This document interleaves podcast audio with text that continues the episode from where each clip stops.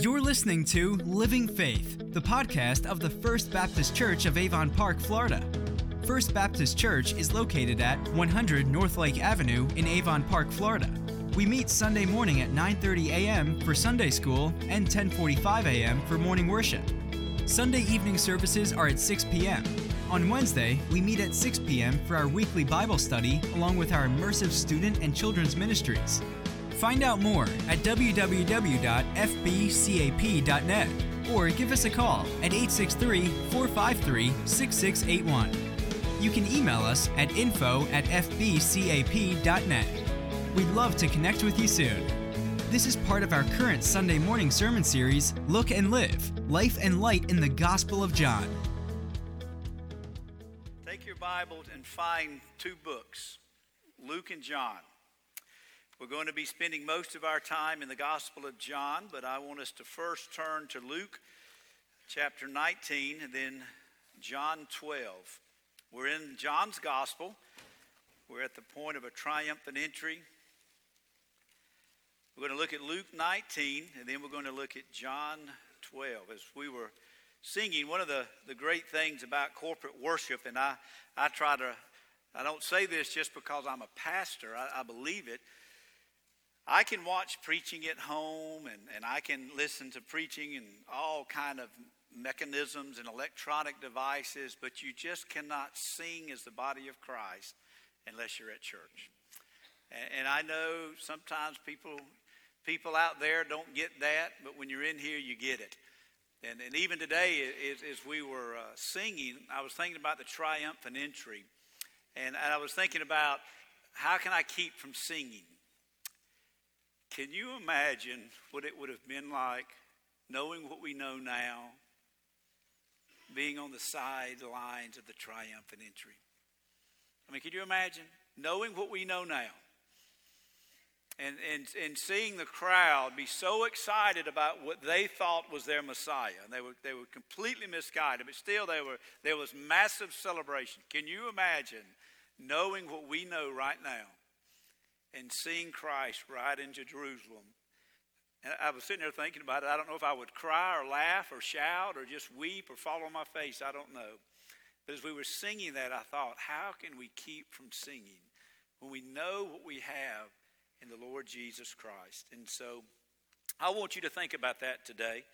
Uh, as we think about the triumphant entry, one of the, the things that is taking place in that text is there's a, obviously a group of people that are really excited about what they're seeing and understanding, but they're not really seeing and understanding what Christ is or what Christ came to do.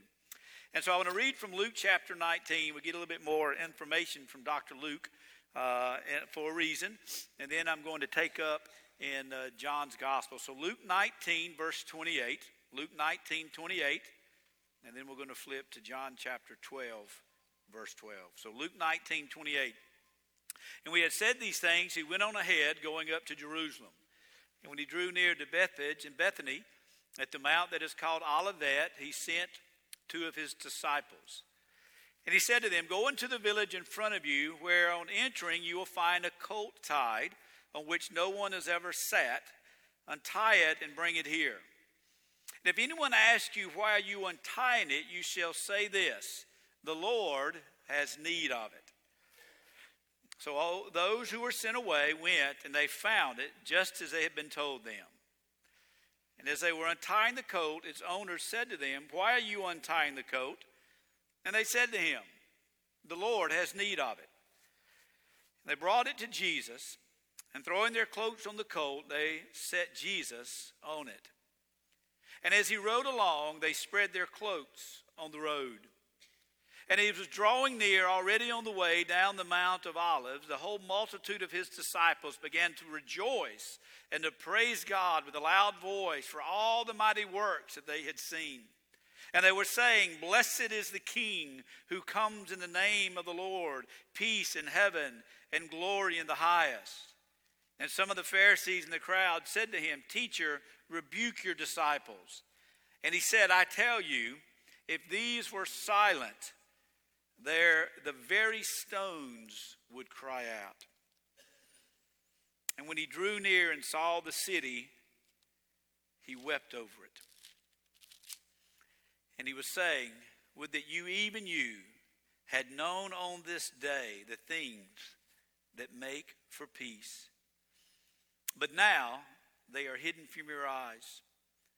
For the days will come upon you when your enemies will set up a, a barricade around you and surround you and hem you in on every side and they will tear you down to the ground, you and your children within you. And he's, he's looking into the nation of Israel. He's looking into uh, the people of Jerusalem. But it's also that, that idea of, I think, the, the old law and what the law and the work stood for.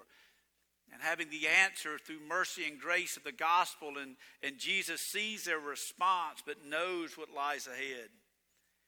And they will not leave one stone upon another or another in you because you did not know the time of your visitation.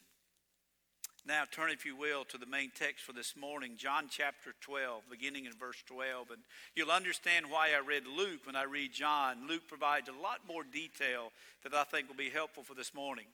John chapter 12, verse 12, our, our king's triumphant entry. The next day, the large crowd that had come to the feast heard that Jesus was coming to Jerusalem. And they would have heard about Jesus and Jesus coming because just a few weeks ago, a few days ago, he would have raised Lazarus from the dead just a few miles away. And so the name of Jesus would have been so prominent and been circulated in such a way because of what he has done. And so they took branches of palm trees and they went out to meet him and they were crying out, Hosanna! Blessed is he who comes in the name of the Lord, even the King of Israel. And they were basically singing the old hymns of the faith. Psalm 118 uh, was a pilgrimage hymn, and they would have been singing that as they were celebrating what they viewed the coming of the Messiah, as they were celebrating their Passover. And Jesus found a donkey and sat on it, just as it is written. This is from Zechariah chapter 9, verse 9 Fear not, daughter of Zion. Behold, your king is coming, and he is sitting on a donkey's colt. His disciples did not understand these things at first, but when Jesus was glorified, when he was crucified and, and bed, dead and buried, and he, he rose again, and he met with them those days before his ascension, then all this was made known to them. When he was glorified, then they remembered these things. They had been written about him and had been done to him. And the crowd that had been with him when he called Lazarus out of the tomb and raised him to the dead, they continued to bear witness. The reason why the crowd went to meet him was that day they had heard of what he had done, of this sign. And so the Pharisees said to one another, You see, you see that you are gaining nothing. Look, the world has gone after him. Let's bow in prayer. Lord, we thank you for your words this morning, for your triumphant entry, that humble, victorious march into Calvary. We thank you, Lord, that you accomplished what your word had established since the beginning to accomplish. We are grateful from the very beginning your plan was laid out, your plan was unchangeable, that your plan was right on time, and that you died on that cross for the sin that desperately needed to be paid for. That you did not come to make things better, you did not come to politically set free a nation or to be a, a military ruler over a people, but you came to be a humble redeemer and to be a sacrifice for our sin so that our sins may be forgiven and that we may be clothed with your righteousness and your goodness. So, Lord, I pray today that you would do a work in our heart and mind, that we would not be as the crowd. We would not be as those that day that saw a a Messiah that saw a great person but did not see a Savior. Help us to see you for who you are today. And Let that change our life. And this we ask humbly in the precious name of Jesus Christ. Amen. What I'd like to do is just look at several main obvious things here in our text. Some background, I guess you could say, about this event, this historical event. All four of the Gospels talk about it. As you look at the Gospels, Matthew, Mark, Luke, and John, Matthew, Mark, and Luke, and John are called the Synoptic Gospels. They, they follow the same kind of idea and the thematic theme in, in Jesus' life. They're looking at it from different perspectives. And so some things are in some Synoptic Gospels and not the other, and there's some stories in others and not in the other. But this event is in all of the Gospels. Now we have John. John would not be considered a, the Synoptic Gospels because it was written so much later. And John was reading, writing uh, from a different perspective. It's all God's Word, but John was writing from a different perspective. He knew that they would have known about the writings of Matthew, Mark, and Luke, and John, but yet this event is in all four of our Gospels. It is the only, think about this, it is the only public demonstration that Christ allowed.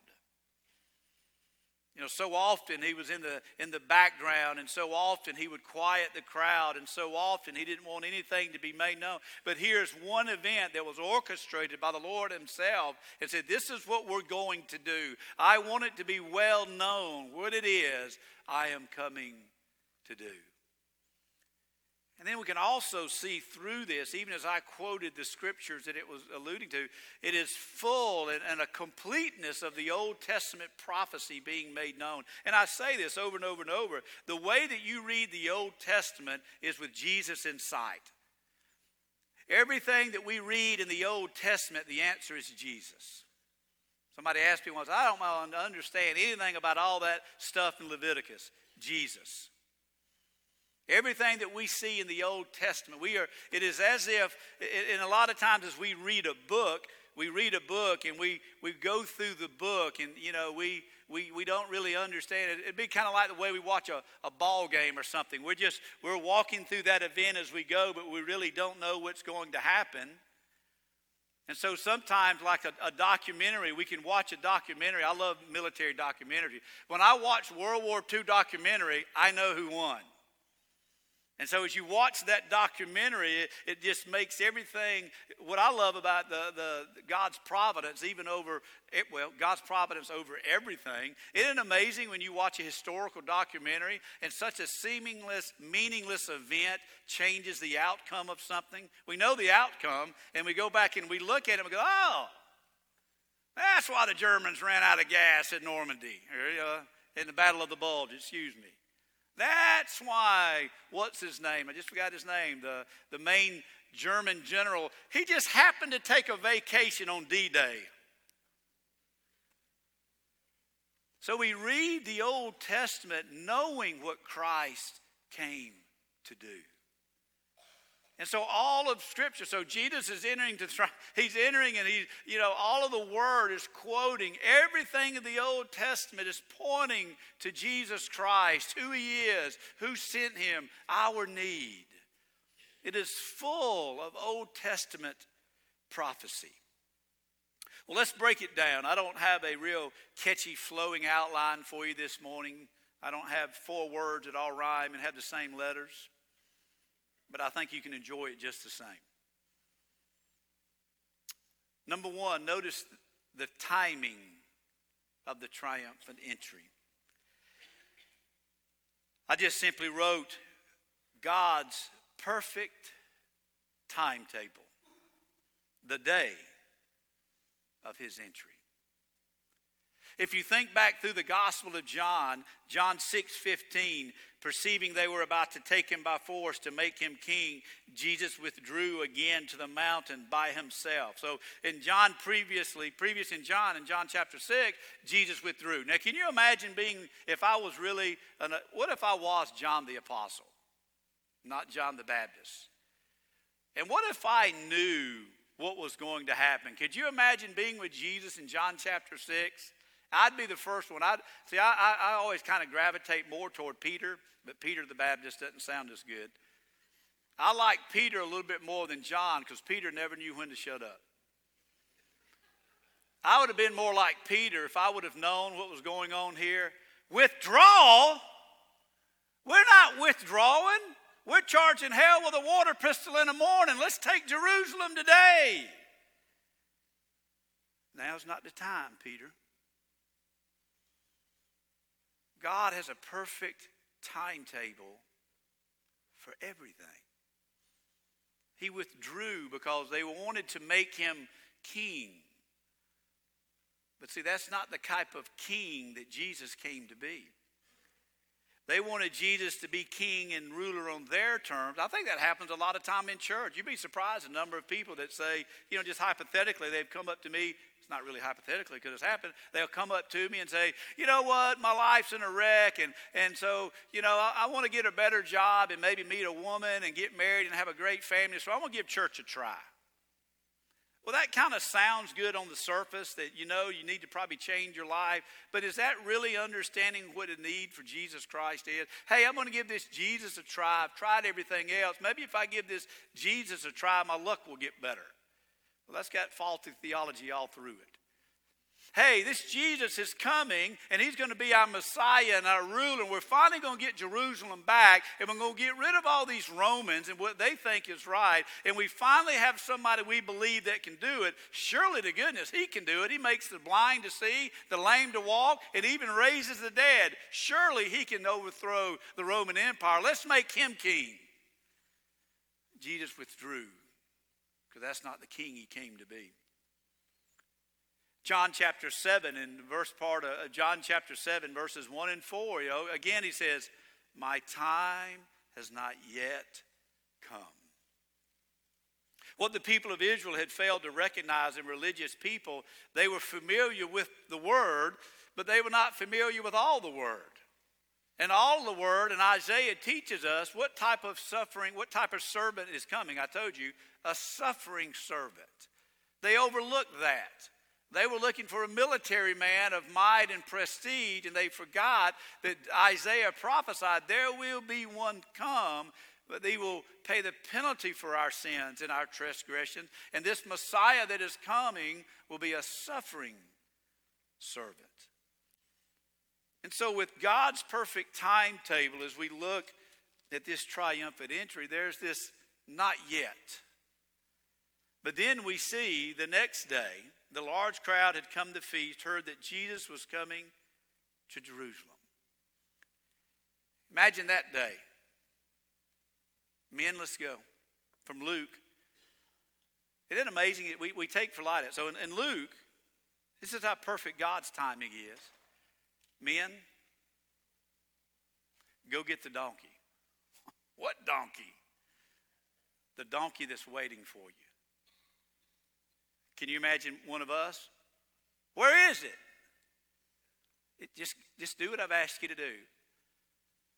Go tell the man it's for the Lord, it's for Christ.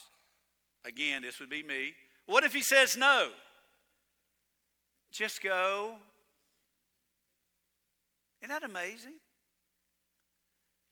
A donkey that was born, I don't know the, the pregnancy cycle of donkeys, I don't know who owned that donkey before. I don't know where it got. Maybe it just appeared. I don't know. I don't care. But the second that that donkey was even thought, let's say it was born somewhere. The second that donkey was born, it was for a reason. Isn't that amazing? I think we overlook stuff like that. That's neat stuff to me.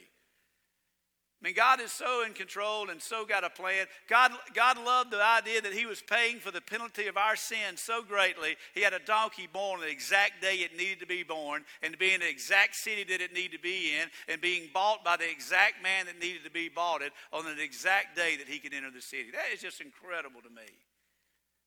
That's how big God is. We could end the service on this, but we won't. If we have a God that can do that with a donkey, to provide access for his son to die on a cross for our sin, do you not think he can take control of your life? I mean, that's incredible to think about.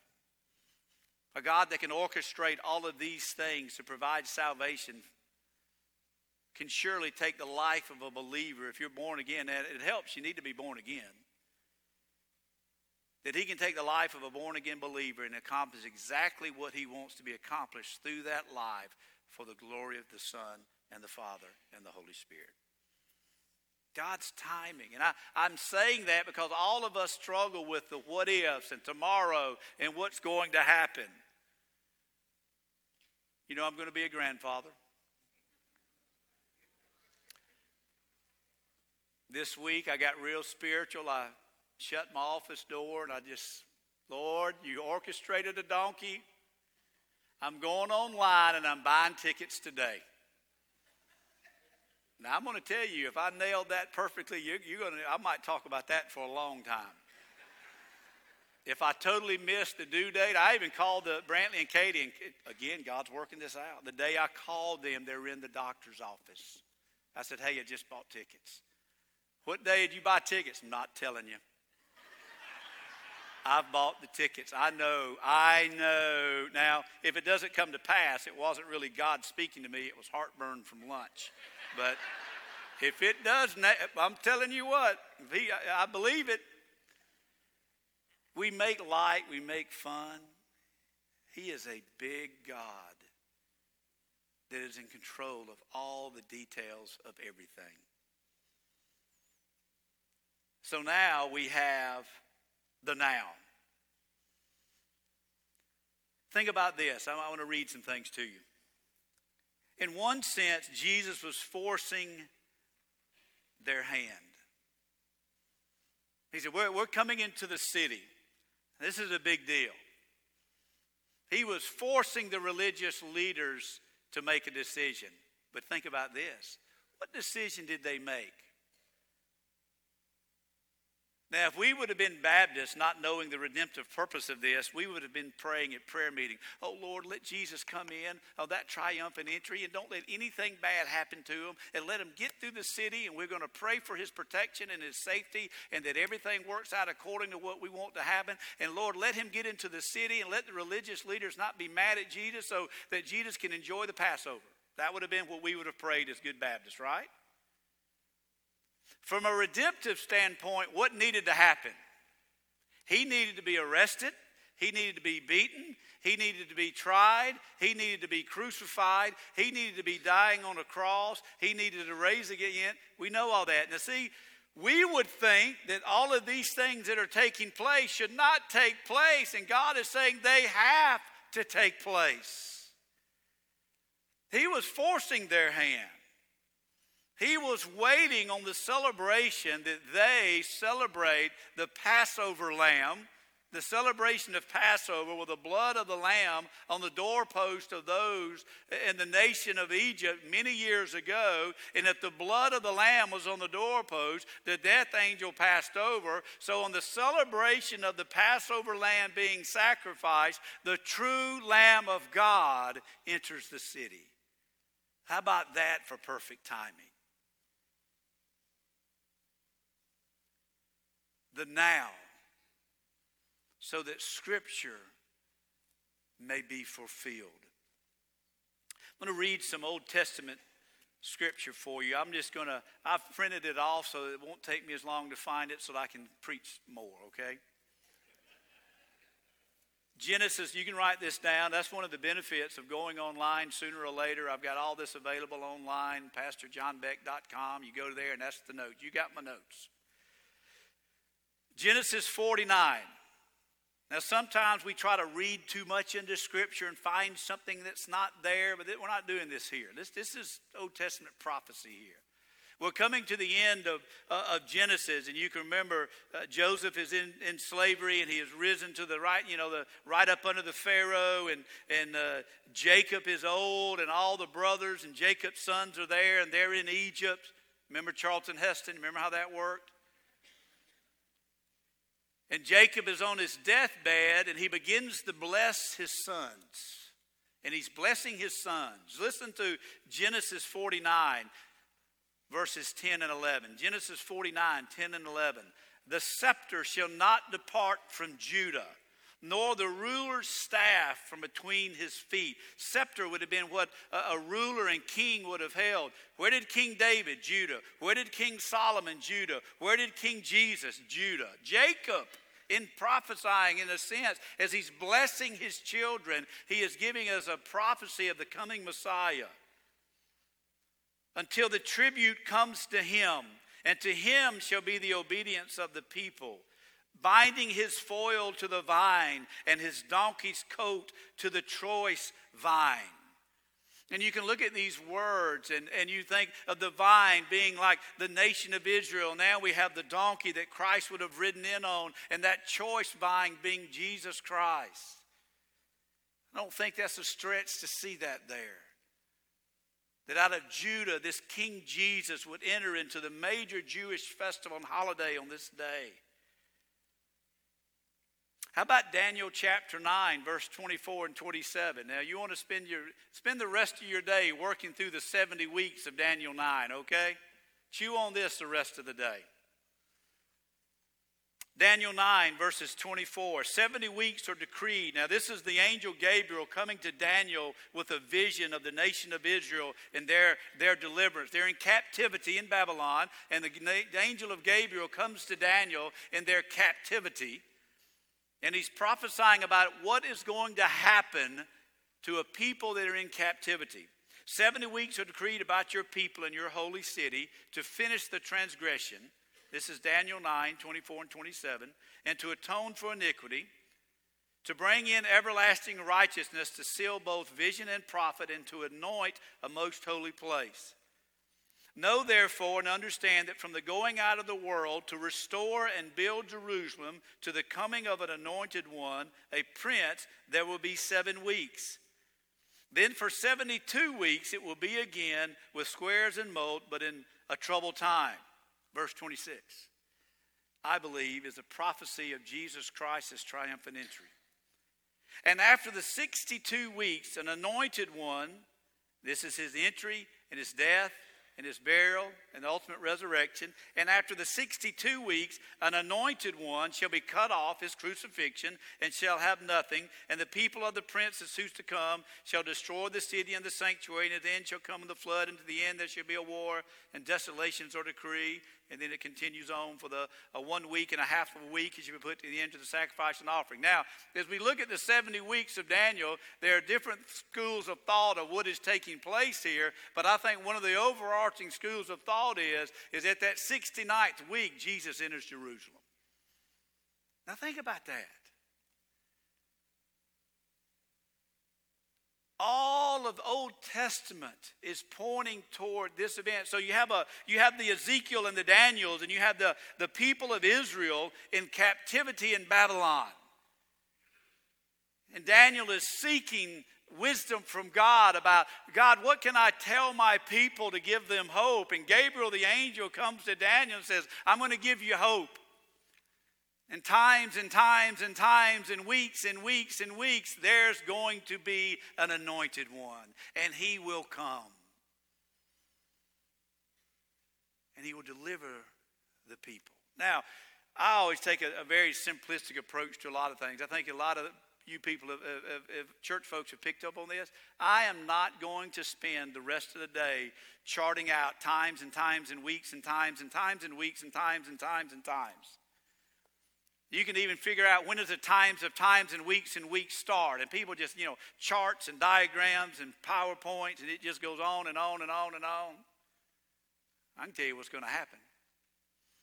At the exact time God wanted to happen, and the prophetic word that Gabriel told Daniel, there was going to be an event that would change the nation of Israel forever. And that event would bring peace to mankind. And at the end of that 69th week, Jesus entered Jerusalem and died on a cross. That's what Daniel 9 is saying. That God's word is faithful, and everything that God says will come to pass. Another scriptures we see, and it actually was quoted in there in, in John 12, verse 15, is found in Zechariah 9 9, and you read Zechariah 9 9, greatly rejoice, O daughter of Zion, shout aloud, O daughter of Jerusalem. Behold, your king is coming to you, righteous and having salvation is he, humble and mounted on a donkey, on a colt, the foal of a donkey. The donkey, young, never ridden, If you look at the sacrificial law, what was sacrificed in the temple would have been a, an un, unworked, an unused sacrifice. You wouldn't take the old, you wouldn't take an animal that had been used to work, to sacrifice. You would take a, a young sacrifice, a, an innocent sacrifice, an unused sacrifice, an unridden donkey, a young donkey. That's the sacrifice. We'll put the ultimate sacrifice on the sacrificial animal a donkey, randomly owned by a person that randomly just gave it to the disciples, who randomly just gave it to Jesus. Luke points out, I've always, uh, some of these things, it just uh, makes, I, I love this. In Luke's, in Luke's gospel, we see this. Pharisees came to, to Jesus. I'll tell you a great example. I, I just thought of this. Sometimes as we live our Christian life, we do so to arise as little conflict around us as possible, especially in our culture today. We want to make everything as sweet and joyful and as many people that can be happy. We don't want to talk about anything that's maybe even controversial or not right because we want everybody to get along. Jesus never did that. I mean, Jesus was loving and gentle and kind, yes, but he was very truthful. Everywhere Jesus went, people, every, the, the religious leaders of the world were always coming to him. You know, there's nothing wrong with standing on truth and realizing the world is never going to buy it. The world is never going to agree with us. The world is never going to condone it. They continuously came to Jesus. We don't like this. We don't believe this. How dare you do this? And what did Jesus say? Listen, if the church didn't utter a word, the rocks would proclaim who I am. That's an awesome statement to me. Jesus, how dare you allow all these people to say this? He said, Let me tell you one thing. That's the way I would have said it. Jesus said, Listen, if they don't say a word, the rocks would cry out. Pharisees probably say, Oh, the rocks would cry out. What does that mean? It means this the creator of everything has orchestrated this, is in charge of this, is blessing this, and is all over this. Could we not take that same philosophy into the world as we live out a gospel centered life? Not arrogantly, not like crazy fundamentalists like the zealots in Scripture, but just go out there and live the life and look at the world dead in the eyes and say, you know what, it really doesn't matter what you think. It doesn't matter what you think because the creator of the entire universe has already orchestrated this. He's coming back whether you want him to or not, and when he does, he's taking names. And I don't have anything to do with it because I'm going to be, you know, I always tell people this. It sounds, it sounds kind of silly. And I don't want to make silly of it. It's going to be a great event. Man, when he's coming, I'm out of here. Because what follows the next thing when those clouds open up, I'm not going to be around and witness that. It's not going to be pretty. So when the world says, well, who are you to say that's the truth? Hey, I didn't come up with it, but I sure do believe it. Who dare, how dare you allow these people to praise you this way? Listen, my friend, if they didn't, the rocks would, because my Father created everything. That's timing right there. That even nature understands God's timetable. You could almost say that the rocks, you know, rocks don't have a soul, but they could cry. Rocks understand redemption better than some of us do. Notice the crowd. We have pilgrims from the outside. They were traveling out from Judea. I mean, you take any, uh, any uh, major event, people coming in, You've got the locals. They, the locals were just stirred up because they knew Lazarus had been, had been raised from the dead. They were the ones that probably had all the, the palm branches. The palm branches represent joy and celebration. Uh, Luke talks about cloaks. Cloaks is, is honoring a king and royalty and taking care of someone. And they were all excited. He had raised the dead. He had raised the dead. He's got to be the one. He's got to be the one. He is the king. Think about this also. His first entrance into the city, his last entrance into the city, I should say, he's king. Next time he comes back, he's still king. They wouldn't acknowledge it coming in on the triumphant entry, but oh, I'm here to tell you when he comes back, every knee shall bow to King Jesus.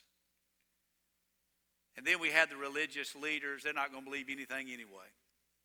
They're hard hearted, they're blind, they're dead. They were so upset because someone was getting some credit and glory and they weren't. But now I want us to look at in the next few moments the reason. What is it that he was ushering in? 69th week. What is he starting? What is he bringing in to, to being here? Go back to the text. A couple of key words peace and victory. Those palm trees would have represented that which was uh, peace and that which was joyous and that which is victorious. Revelation chapter 7, verse 9. After this, I looked, and behold, a great multitude that no one could number from every nation, from all tribes, and people of all languages. They were standing before the throne of God. They were standing before the Lamb, and they were clothed in white robes, and they had palm branches in their hand, and they were proclaiming peace and they're proclaiming victory. So Jesus is ushering in to, to people this sense of peace and this sense of victory. We think of the word Jerusalem as the city, it's the city of peace. We think of Jesus' birth. What did the angel say? Peace on earth. Luke's gospel, it talks about their singing in Luke 12 51. Luke 19, I should say, Luke 19, they proclaimed peace in heaven. Throughout Jesus' ministry, there's been a proclamation of peace, lack of conflict, togetherness, harmony, sins forgiven, restoration, justification, made right, redemption. It's all about peace and victory and joy and celebration of what Christ has come to do. He brings that for you and I. In the world that we live in, even as believers, we have so many things in our life that can just wear us down. Anybody have a wear you down week this week? Jesus brings peace. Jesus brings victory. He rode in on that donkey. He accomplished what he came to do by the Father. He died on the cross. He rose again. He's ascended to the right hand of the Father. He has sent the Spirit with us. We abide in Christ, and by Christ abides in us. And they're at the right, they're at the throne of glory with palm branches, praising the Lord Jesus Christ, the one that brings peace. He still brings peace. Look at there in verse 13 Hosanna. Blessed is he who comes in the name of the Lord. Hosanna, it means to save. They, they didn't understand. They, they had a hard time grasping what they were saying. They were thinking of a, a Messiah to save them politically and as a military foe. But Jesus Christ is that which brings salvation.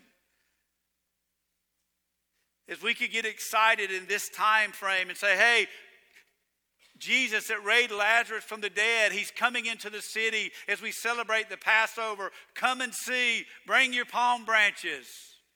That ought to be the message that we proclaim in the world today. Come and see Jesus. Come and meet Christ. He is the one that brings salvation. He's the only one that brings salvation. That's it. Nothing's changed. We can make up gods and make up things and make up isms and make up all these false religions, but it is only through Jesus Christ that we have salvation. And here's the thing about it when we ask Him to forgive us of our sin and we repent of our sin and we place our faith in Christ, we know it. And notice there at the end of 13, even the king of Israel. They were misguided, they were confused, they were uneducated, they didn't have enough knowledge, maybe. Maybe they just, there's a lot of things going on. They didn't know who Jesus was as king. I think in our culture today, we have turned a knowledge of who Jesus Christ in, and we've made some, it'd be like them. But he's done this and he's going to be a king. But then once we realize what that really looks like, then we, they denied it. Well, it wasn't that long ago. There was just a small handful when he was being crucified. I think in our culture today, we have this mindset of what it means to be a follower of Christ. And we have this Jesus saves me type mentality. And we acknowledge that I believe in Jesus. I have this Jesus that has saved my, from my sin. I'm going to heaven when I die, and we're missing. He is Lord King Jesus. He is worthy of all honor and all respect. And it's not a begrudgingly, I must follow Christ. I must do these things. Once we meet Christ for who He is, we have no greater desire but to follow Him and but to worship Him and but do anything He has led us to do for Him. They said he was king, but he is truly king. You don't know how many times I wish I could find some formula to make people believe that. Like some weird pastor pixie dust that I could shake over people to let them get it. Get, why can't you get this? Nah. You know why they can't get it? Because of their heart and their mind. Same reason they didn't get it.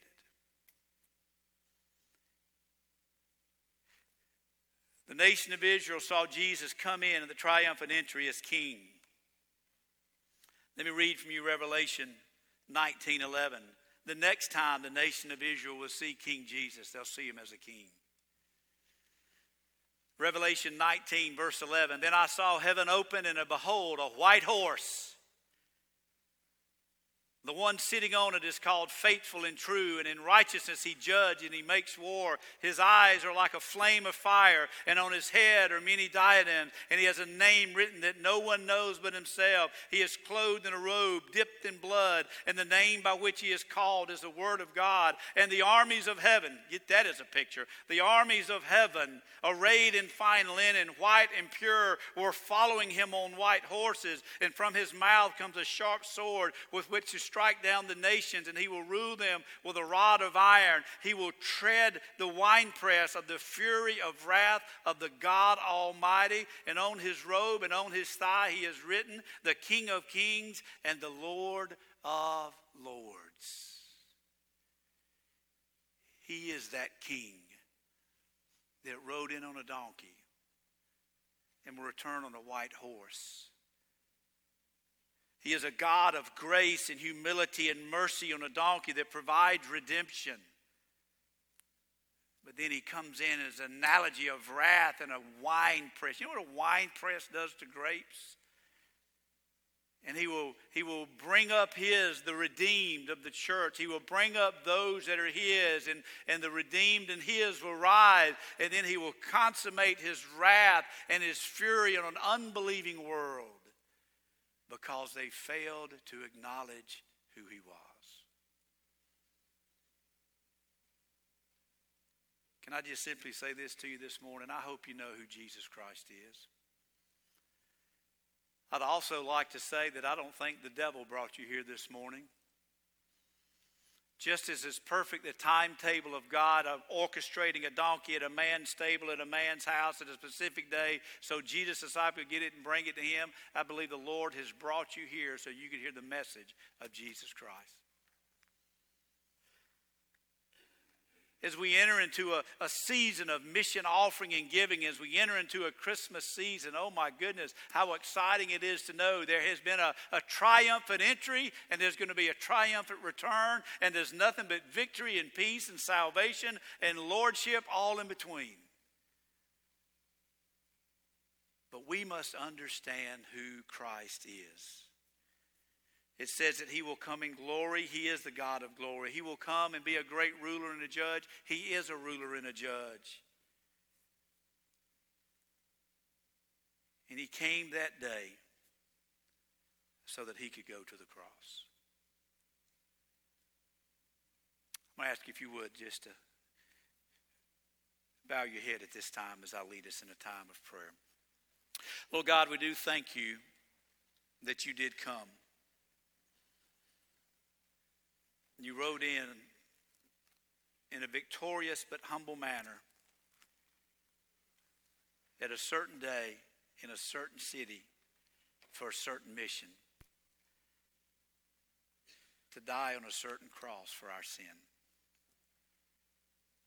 And so, Lord, I just ask this morning that we're not just your people that have heard the story of your triumphant entry yet again and not allow it to affect our life.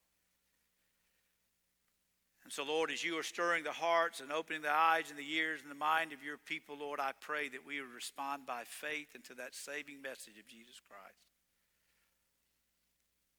Not just a decision to be a believer, but a decision to be a believer that follows after and loves you as Savior and Lord. Let us be Christians that are committed to the King Jesus of Scripture to the King Jesus that will return again. And this we pray in your name, Lord.